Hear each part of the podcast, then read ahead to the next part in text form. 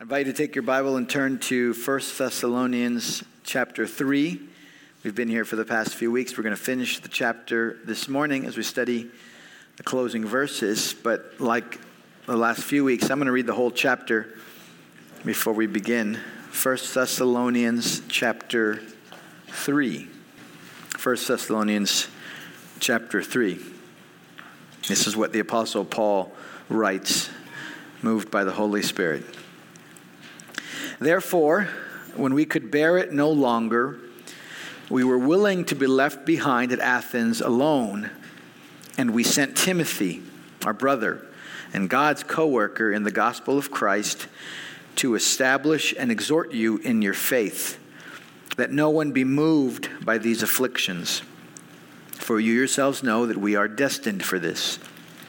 For when we were with you, we kept telling you beforehand that we were to suffer affliction, just as it has come to pass, and just as you know.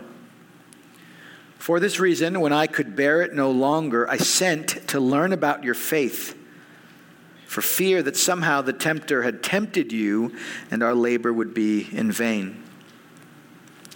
But now that Timothy has come to us from you and has brought us the good news of your faith and love, and reported that you always remember us kindly and long to see us as we long to see you.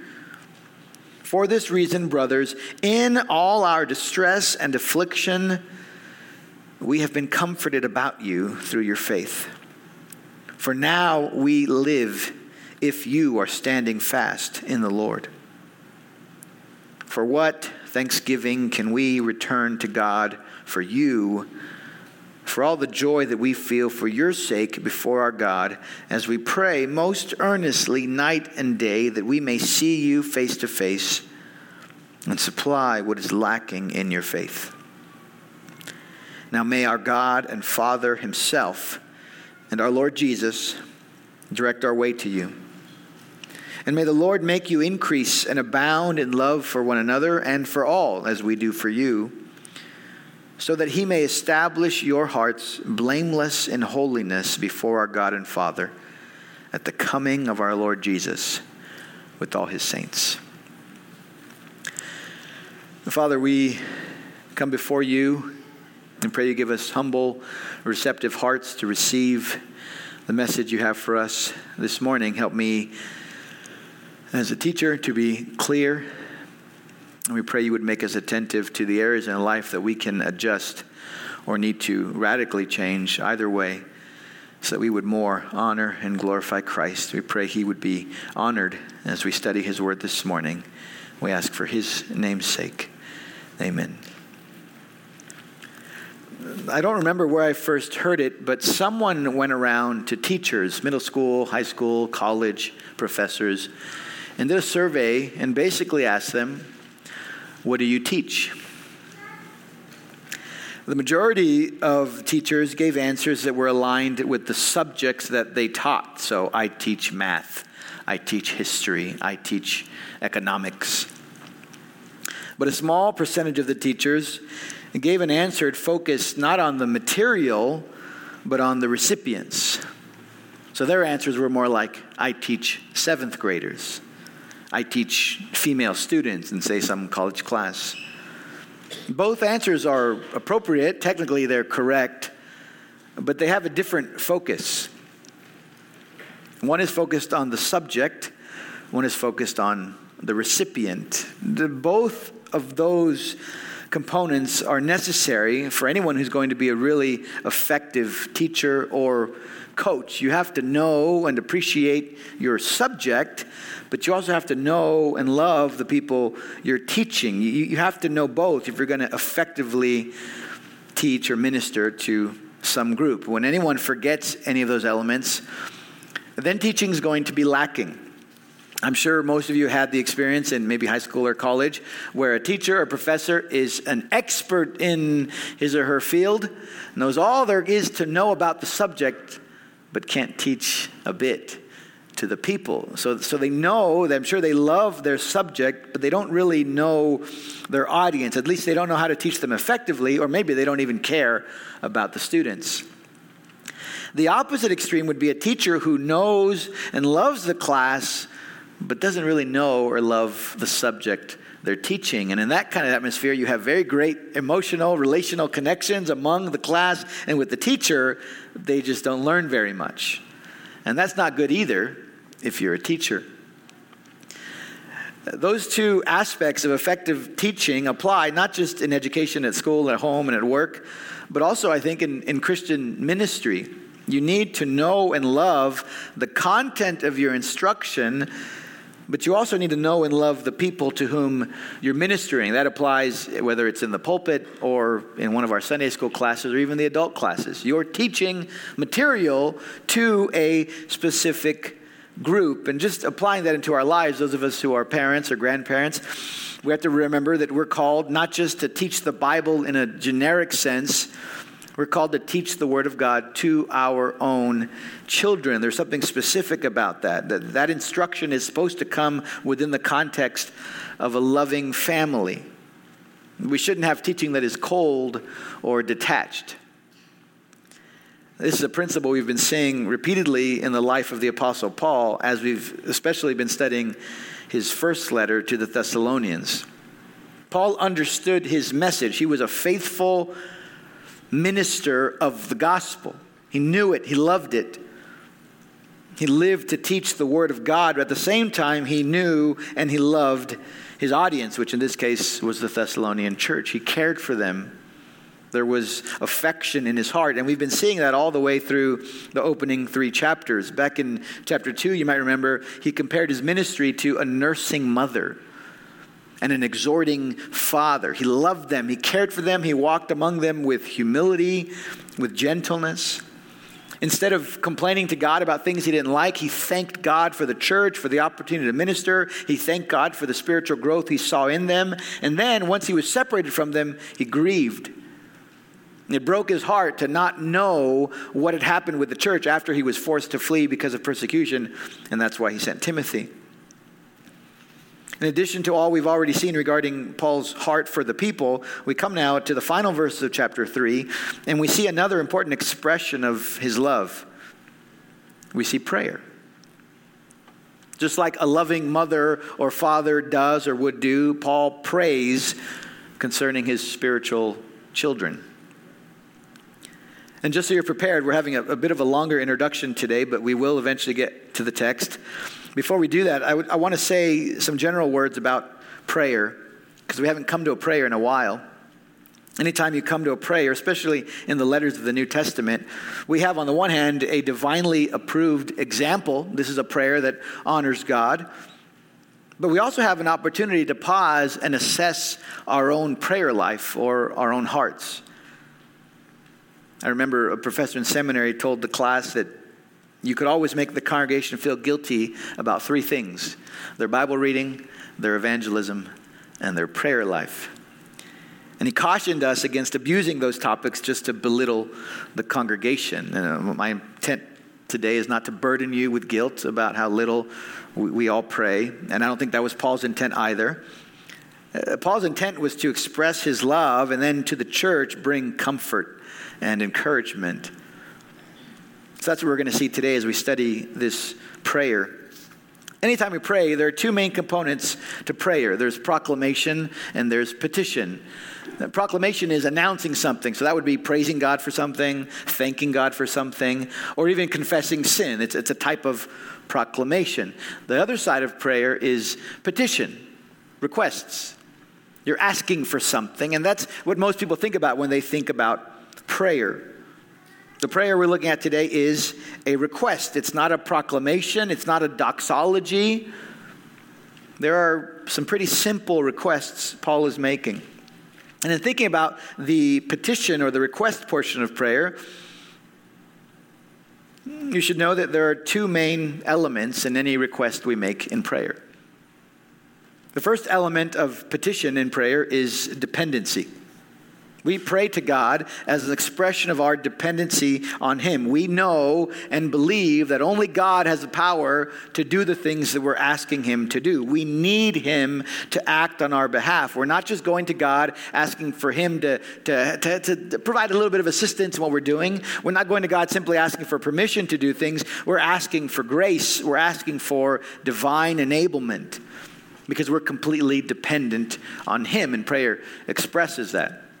Jesus told his disciples, John 15, 5, whoever abides in me and I in him, that's speaking of a connection, and prayer is an expression of that connection. Whoever abides in me and I in him, he it is that bears much fruit. For apart from me, you can do nothing. We need to depend on Christ. The Apostle Paul in the book of Philippians, he's thinking about all the difficulties and the poverty that he had to face and the, and the persecution, and he says, I can do all things through him who strengthens me. And that's a reference to the Lord Jesus Christ. Prayer is an expression of dependency. Dependency leads us to make petition. When we're not depending on God, our prayer life is going to lack because we just feel we can do everything in our own strength. And when our prayer life is lacking, we should back up and evaluate whether or not that's connected to a lack of dependency. We're not looking to God for strength and enablement. So, dependency is one element of petition. The second element of petition is desire. To have dependency and desire. We make requests simply because we desire certain things. In dependency, we're recognizing God has to work. In desire, we're recognizing there are some things we want to see or want to continue to see. One of the most famous prayers in the Bible is a prayer Jesus modeled for his disciples. We call it the Lord's Prayer, and it is essentially a list of petitions their desires being expressed, and they are the kinds of things that we are supposed to desire. We should, the first line is, Our Father, art in heaven, hallowed be thy name. We should desire God's name to be holy and revered. We should desire God's kingdom to come. We should desire God's will to be done on earth as it is in heaven. It's appropriate, even in prayer, to desire daily provision. That's our daily bread, as long as we recognize that God is the one who provides it. It's good also to desire forgiveness. We want renewed relationships, ultimately with God, but also with one another, and we should desire holiness. That's why the end of the Lord's Prayer is lead us not into temptation. So just remember that. that. That's what leads us to make requests before God. There is dependency and there is desire. If you don't have dependency, you're not going to pray. And if you have no desire, there's, there's apathy. You don't care about the things of God, you also are not going to be led to pray. And thinking about those aspects, the prayer we're looking at today at the end of chapter 3 in 1 Thessalonians is a prayer of desire. Paul is making requests to God, and he makes one request per verse. Per verse, no perverse request, sorry. There's one request in each verse. Go ahead and turn there now, 1 Thessalonians chapter 3, verse 11 the requests he make are not generic requests. I just want this for my Christian life. That's not what he's doing. He's making specific requests concerning the Thessalonians. These requests are expressions of love and affection, and they are to us examples of the types of things that we should desire as well. So let's start with verse 11, number one. Three desires in this passage. Number one, we see a desire for personal connection.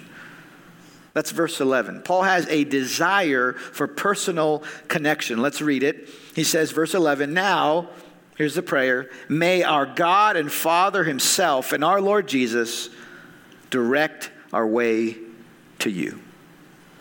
This is an example of the prayers he mentioned back, if you go back one verse, in verse 10. He says, We pray most earnestly night and day that we may see you face to face and supply what is lacking in your faith. Paul had a desire for personal connection, personal ministry.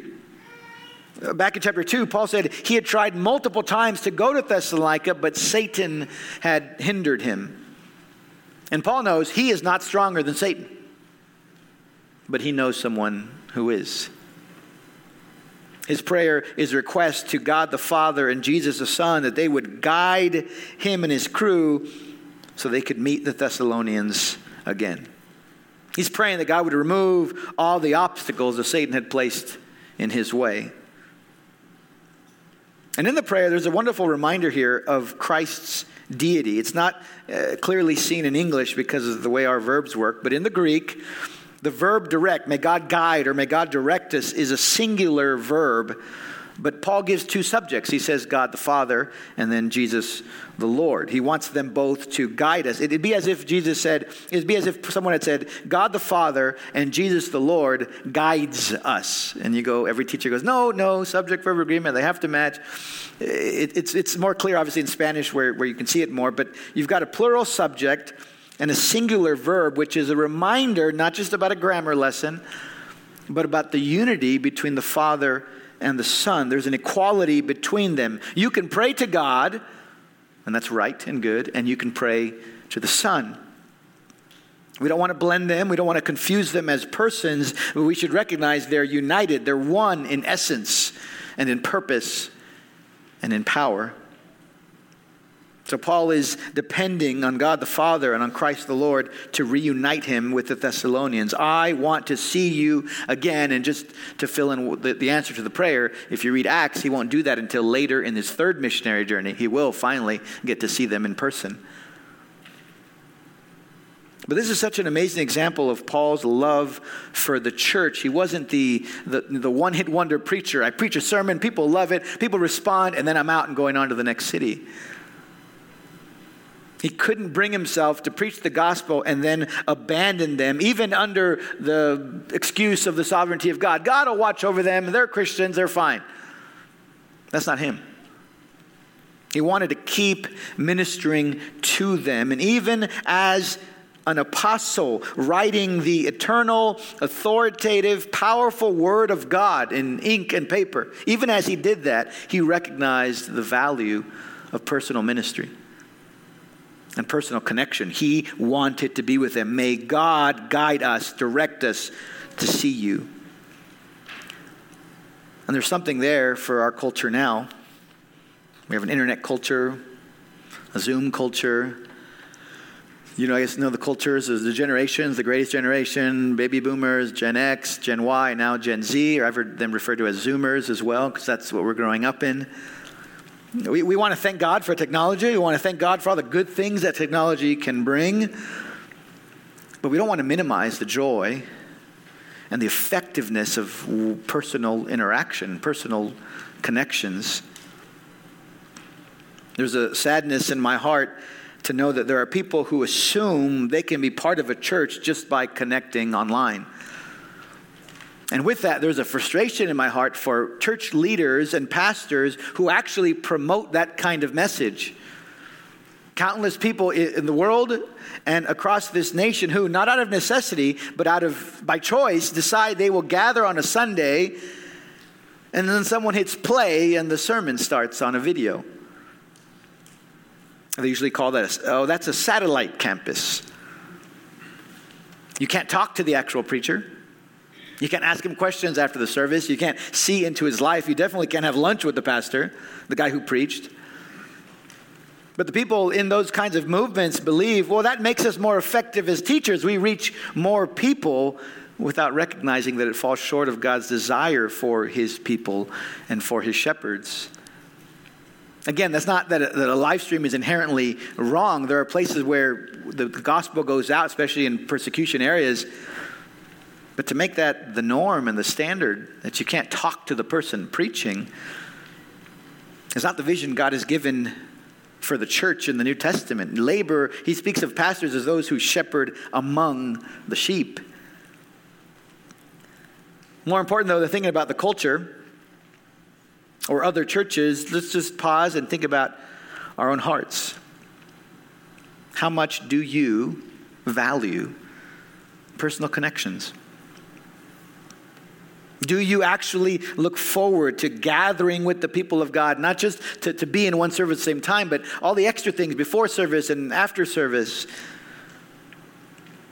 We gather for mutual encouragement. We gather for mutual ministry. When Hebrews 10 says, uh, don't forsake the gathering, then it says, spur one another on to love and good deeds. The assumption is that's what's happening in the gathering. It's not just supposed to be one guy speaking and, and that's the only ministry happening, it's the church. Are we taking deliberate steps to connect with others? I think you all know Halloween is next week. And regardless of how you feel about the day, regardless of what you will or won't do, it's interesting to think that it is the one, possibly the one day a year, where our culture, as separated and isolated as it is, will go knock on your neighbor's door. It's okay to say hello to a random stranger. In the Spanish service, a lot of people are born in other countries. They know what it is to walk down the street and say hello. The person could be on the other side of the street. You say hello. I've heard it's the same in Texas, but not in LA. That's just not LA culture. But one day a year, you go knock on your neighbor's door and you say hello to random people. Why? For a piece of candy. One year we were passing out candy bars, the big ones at our house. And a lady, like I was probably 18, 19, a lady, you know, in her 30s probably, she asked for candy, and because it, it's a bigger candy bar. And I said, Oh, they're just for the kids. And she said, Well, I didn't dress up for nothing. All we break the rules of what's allowed in life for candy. Why aren't we willing to step into people's lives, not just one night a year, I'm saying, but as a regular part of a life? Why aren't we willing to do that? Because we value something greater than a piece of candy. We need to value personal connections for the glory of Christ, whether that's with brothers and sisters in the faith or unbelievers. Sometimes the, the, simple application of these kind of truths is go say hello to your neighbor Introduce yourself. Go talk to your coworker or go talk to a brother or sister in the faith. Go outside of church, invite them to a meal or during the week. Find some way to connect. You can do that with Christians, you can do that with non Christians. But as you do that, that's part of how the world sees the love of Christ. And that's part of what it means for us as a church to let our light shine in a dark world. Personal connections are how God works through you and in you because relationships are messy. And you learn to be patient and you learn to be kind and you learn to serve. So, to the degree that you cut yourself off from people, you're cutting yourself off from the work of God in your life and from the joy He intended you to have as part of the body of Christ. Like Paul, we need to desire personal connection. Let's look at verse 12 too. Here's the second desire. There's a desire, verse 11, number one, for personal connection. Number two, we see a desire for increasing love. A desire for increasing love. This is verse 12. He continues with another request. And may the Lord make you increase and abound in love for one another and for one another and for all as we do for you. Two simple verbs increase and abound. But the idea there is something that is excessive, it's way more than what is typically allowed or expected. It's the good way, sense of that's just way too much. I don't know if we have a, a good English equivalent for demasiado. But that's the idea. Over abounding. And maybe as a good picture, we use Halloween for the first point. We can use Thanksgiving because you sit down and maybe it's your aunt or your grandma and they give you a plate. And you enjoy the plate. And then they give you another one. And then they give you another one. Mijo, just a little more. It's good. Have some more. And you're thinking, I, I, I don't have any room. I'm done. But the food keeps coming. That abounding imagery is what Paul's asking this church to have in love. He wants a church overflowing with the love of Christ. And the love of Christ has a, an emotional component that's, that's affection, that's uh, uh, sentiment, but there's also action. And no matter what limits the world places on love, Paul says, No, I want more. More love, just more love. Keep piling it on, go past what anyone expects. I pray that that church would increase and abound in love. He wants love within the church, between brothers and sisters in the faith, and he wants love going out to the world. That's what verse 12 says love for one another in the church, and love for all outward. He wants a church that stands out because love is multiplying. It can't be contained. You might picture love is just oozing out of this church. Like a fruit tree that doesn't seem to run out. The harvest keeps increasing, it's, it's abounding. And on the one side, we know love is uh, you could say natural or the supernatural effect of someone who, who, who knows Christ. You receive the love of Christ in your heart, and that comes out. That's part of someone who knows and belongs to Christ. But that doesn't mean that love is easy or automatic. That's why it's the most repeated command in the New Testament for the one another's. Love one another. Christ washed his disciples' feet. He says, Go do the same. Love, serve one another. And because it's not easy or automatic, that's why Paul's praying for it. Real love, Christ like love, is an investment, it's a sacrifice. It comes from having received the love of Christ, and it's motivated by the recognition that God has promised us a reward. Go ahead and hold your place here in 1 Thessalonians. Go back with me to Paul's letter to the Galatians. So, before Colossians, before Philippians, before Ephesians, we have Galatians. And I want you to go to Galatians chapter 6, verse 7. There are obviously plenty of passages we could use as we talk about Christian love, but I think this is a good parallel here. Galatians chapter 6, verse 7. Paul writes to this church Do not be deceived. God is not mocked. For whatever one sows, that will he also reap. And sowing and reaping, if you're not familiar, are farming terms. You sow seed in the ground and you reap a harvest. The seeds you place in the ground are going to be exactly or should be what grows in the crops. That's an obvious principle, but he's making a spiritual corollary. Verse 8 For the one who sows to his own flesh will, from the flesh, reap corruption. But the one who sows to the Spirit will, from the Spirit, reap eternal life.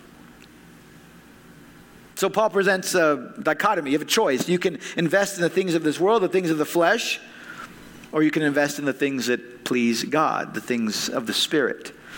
The things of this world will bring a temporary pleasure.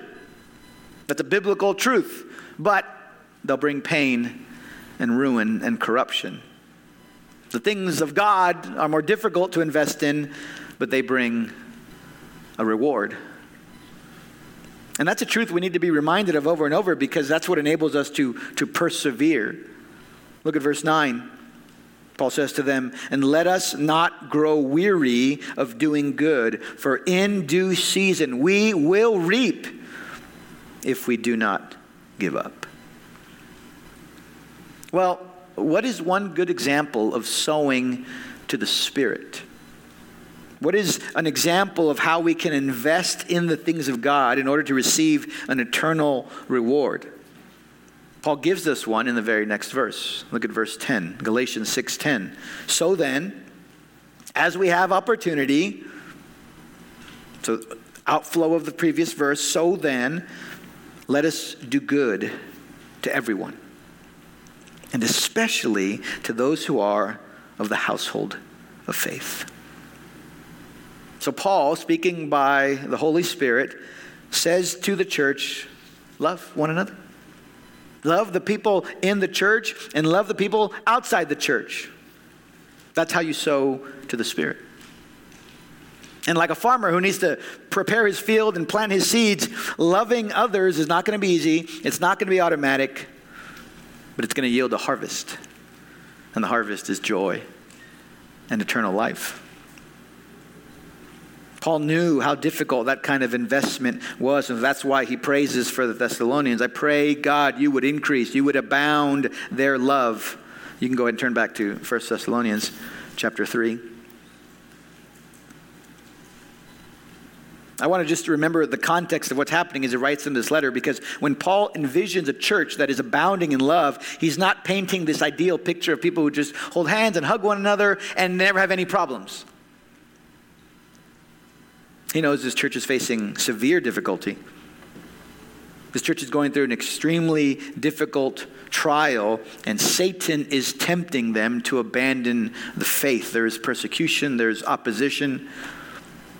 And because of that, love is all the more necessary.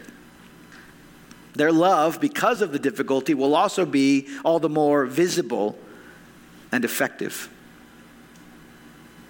I think Paul understands that it is their love that will enable them to get through this difficult time. And Peter understood that principle. We covered this when we were preaching through 1 Peter in 1 Peter chapter 1, his first specific command is love one another. He says, Love one another fervently. He's calling Christians generally to live a holy life, walk in holiness, walk in fear, but the first specific command is love one another. Because his people were also suffering tremendously. They're under the persecution in the Roman Empire, and Peter understood what they need is love. Love is necessary in times of difficulty, but it's also effective because that's how the world sees a difference. Paul desired that kind of love for the church, and he modeled it for them. He's not mandating that they do something that he was unwilling to do himself. That's why at the end of verse 12 he says, I'm praying that you would have an abounding love just as we do for you. So, again, what a good reminder and what a good example of, of a holy desire. We need to desire increasing love. Paul said it to the Romans, said, outdo one another in honor. We should be praying to God that His love, the love of Jesus Christ, would be evident in our own lives individually, but in our own lives corporately as a church. And we should be working so that His love is shown to our church family and then through our church family to the rest of the world. Paul desired an increasing love, and so should you. More than praying for the problems to, to go away, he prays that love would endure. So when your boss or your coworker or your mom or your dad gives you a hard time, don't just pray it's okay to pray that the problems would go away, but pray that God would grant you love. Lastly, we come to the third desire. Paul had a desire for personal connection, he had a desire for increasing love, and now, number three, we see a desire for enduring holiness. A desire for enduring holiness. Look at verse 13. This is the final verse of the chapter and the final verse of his prayer. He says, So that he, the Lord, may establish your hearts blameless in holiness before our God and Father at the coming of our Lord Jesus with all his saints.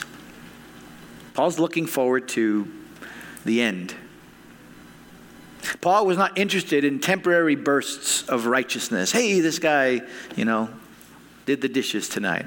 Hey, she didn't yell back at her boss for one day. That's not what Paul's after. It's not enough. He wants enduring holiness, enduring righteousness. He's praying that God would establish their hearts blameless in holiness before our God and Father, not just today, but even up until the coming of the Lord Jesus. And that's been one of the main themes we've seen in Thessalonians. In chapter 1, Paul said the church turned from idols to serve the living God. They, they, they became a people who hoped in the coming of Christ because that was the day of their deliverance. That was the day of God's wrath upon the world and God's salvation for his people. In chapter 2, Paul says that's the day when he's going to fully rejoice because of God's work in the Thessalonians. He says, When that day comes, you will be my crown of joy, my crown of boasting. Paul, you could say, was an end times guy. And he had an end times ministry. We tend to think, oh, end times, that's, that's advanced. You don't study that until, you know, you're a super Christian. Or... But Paul now is talking to a brand new church, and he taught them about the end, about the coming of Christ. And we're going to see more about it in chapters 4 and 5. But for now, here in chapter 3, Paul connects the coming of Christ to the endurance of the church. I want you blameless in holiness on the day Christ comes and you stand before the judgment of God. So, this is a prayer for perseverance. This is a prayer that their faith and their holiness, which we've seen multiple times, would endure. And theologically, we know that those who truly belong to Christ will endure They'll never fall away, but we don't want to ignore the means by which that happens. People sometimes will ask, What do you think about the phrase, once saved, always saved? That is a true theological statement. You just better make sure you're actually saved. And we don't want to use that phrase to ignore God's means of preserving his people. From an earthly perspective, we endure because of the ministry of God's word in our lives and God's people. From a heavenly perspective, we endure because Christ sustains us as our high priest. He intercedes for us. He teaches us by His Spirit. He keeps us. He holds us in His hand, to use Jesus' words. And so Paul prays that Christ would continue working in their lives and bearing fruit in their lives all the way until He returns to save them eternally. Paul wants to see this church make it all the way to the finish line. And that should be our own desire as well. We want to see our brothers and sisters, our children come to the faith. We, we, we, we internalize what Jesus said What does it profit a man to gain the whole world and forfeit his soul? And so, because of that, we understand that in this life, we're not going to have perfect confidence about someone's faith. We have assurance that those who are saved will not be saved, but individually, especially as people are growing, we, we hope to see fruit in their life. We make an earthly judgment about it in the church when we make someone a member. But only God truly knows who belongs to Him. Jesus said there are wheat and there are tares. And you have to wait, and he'll sort it out in the end. There will be sheep and there will be goats. And that reality is intended to be a warning to us that any one of us can fall into the allure of the world and fall away from the faith we profess. Any one of us could one day demonstrate that we never had real faith to begin with. That's what John says, 1 John 2:19. They went out from us because they never really were of us. And so Paul prays, Father, may their holiness endure. Christ, would you guard them and grow them until the day you come for them? As we come to a close, I, I want you to notice something small, but I think significant in verse 13. Look at the opening words to verse 13. ESV, I think New American also says, so that. So that. There's, there's a purpose. There, there are some translations that skip over those two words and they lose the impact of what Paul is saying. Paul is not starting a new sentence in verse 13. And he's not simply jumping to a third request. He is connecting his final request that they be blameless in holiness. He's connecting that to his previous request. Verse 13, the desire of verse 13 is the outcome of what Paul prays for in verse 12. In other words, Paul wants the church, verse 12, to abound in love so that, verse 13, they would be blameless before the Lord. And what's the connection between those two things? How does our love right now in the church and for the world, how does that love connect to our future holiness when Christ comes? Verse 12, love one another so that you'll be blameless before the Lord. What's the so that's like the arrow connecting the two things. What's the connection though? One connection between our present love and our eternal salvation is that our love right now is a preview of heaven to come. It's a glimpse of the joy and the unity of heaven. Another connection, a more generic connection, is that our love now is evidence of our genuine salvation. If we have abounding and increasing love in our lives, that's evidence that we belong to Christ. We'll be saved when He comes. But there's more to it than that. Our love is more than just a preview of heaven, and it's more than just evidence that we will be in heaven. More significant than those, love is how we make progress toward our final state. I want you to abound in love so that you will be blameless before the Lord. Picture normally people think of the Christian life as a race, a marathon. That's biblical analogy. But picture your Christian life now as an Olympic rowing race. You're in the rowboat, the single one, just you. You're, you're, you're working hard. You're working against the current so that you'll make progress. On the one hand, love is the uniform. It identifies you as belonging to Christ. That's love. That's the evidence of salvation. But at the same time, love is also the oar it's the paddle you're using to keep pulling the water behind you. It's the driving force of your progress. That's what love is, and that's what Paul is showing here. That's the connection he's making. Your effort in loving others, whether in the church or outside the church, is how God works to sanctify you, to keep making progress toward that final day. Your love is how God matures you in the faith. One of the theological synonyms for salvation is sanctification. To be sanctified means to be made holy, it means to be set apart. And theologically, sanctification has three components. At the moment of salvation or justification, the moment of, of new birth, you repent of sin, you're trusting in the life and the death and the resurrection of Christ. You receive what is known as positional sanctification. You're saved from the penalty of sin and you're set apart for God, that you're positionally sanctified. That's positional sanctification. But at that moment, you begin also the second, that's an instant. At that moment, you begin a second phase of sanctification, and that's called progressive sanctification. That's the daily progress of being saved from the practice and the power of sin. You're becoming more and more like Christ. That's progressive sanctification. The third phase is final sanctification, also known as glorification. That's when you see Christ, according to 1 John 3, and you become like him, free from sin. So you have positional sanctification, that's an instant. You have progressive sanctification, that's our lives now. And then you have final sanctification. Verse 12 is talking about progressive sanctification, abounding in love for others in this life. Paul wants the church to grow in that.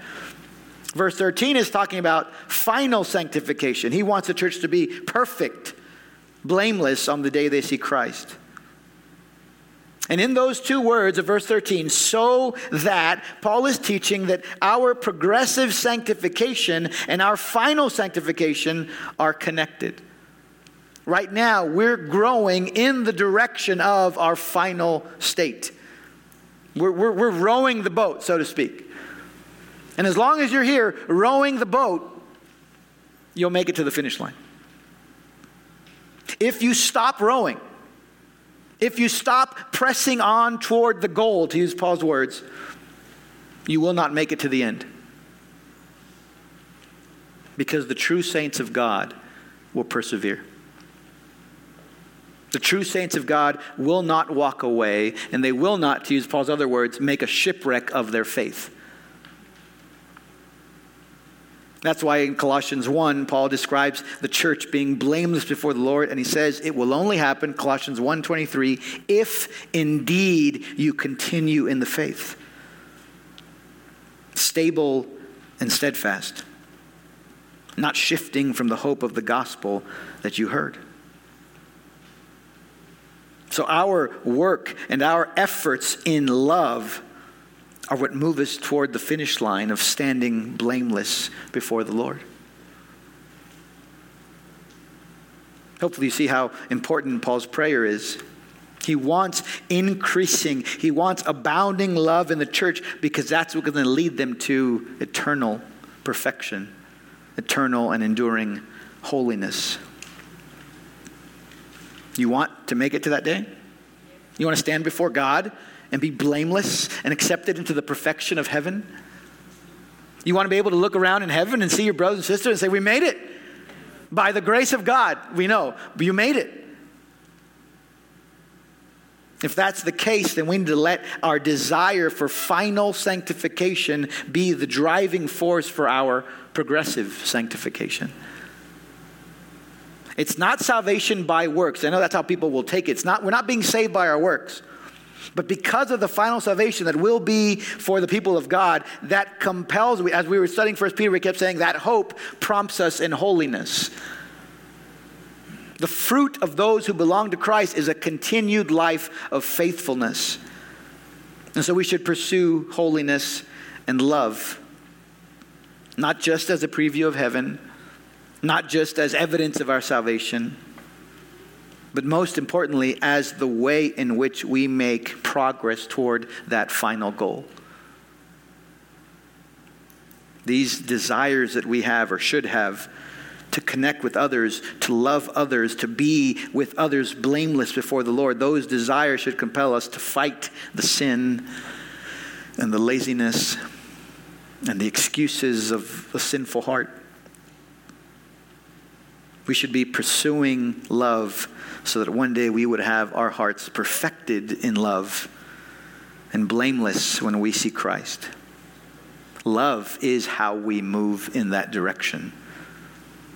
And it's how we bring others along with us as well. What earthly desire could compare with that? Let's pray.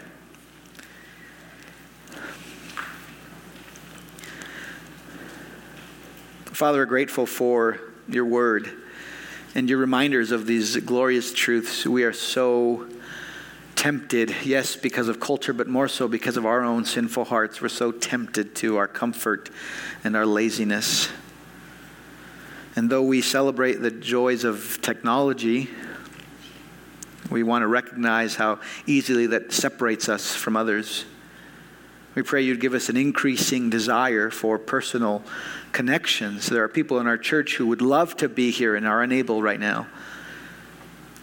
And pray you would move in us to minister to them, to visit them. And pray you would give us an increasing desire for love that abounds. We read about the early church buying and selling possessions to provide for one another and how the people held them in high, high esteem. Because that love had an impact. That love made a difference. And as difficult as things seem to be getting and may be getting in the years to come, we pray you'd give us a greater desire for love than for personal convenience. We thank you, too, Lord, for the many, many examples we've had in this church of brothers and sisters who've shown us the love of Christ, who've ministered to us, who've taken us by the hand or placed their arm around our shoulder and walked with us in difficulties and in joys. Thank you for placing us in a family of brothers and sisters. And thank you for the sure hope that we have that as we continue walking in love, though we see how far there is to progress, we thank you for the certainty that we will make it one day. We will be blameless before you. Help us not take that for granted, but help us continue to be grateful for the enduring ministry of Christ. And would that compel us to work out our salvation with fear and trembling. We pray for the glory of Jesus Christ and for the increased proclamation of his truth in this dark world. Amen.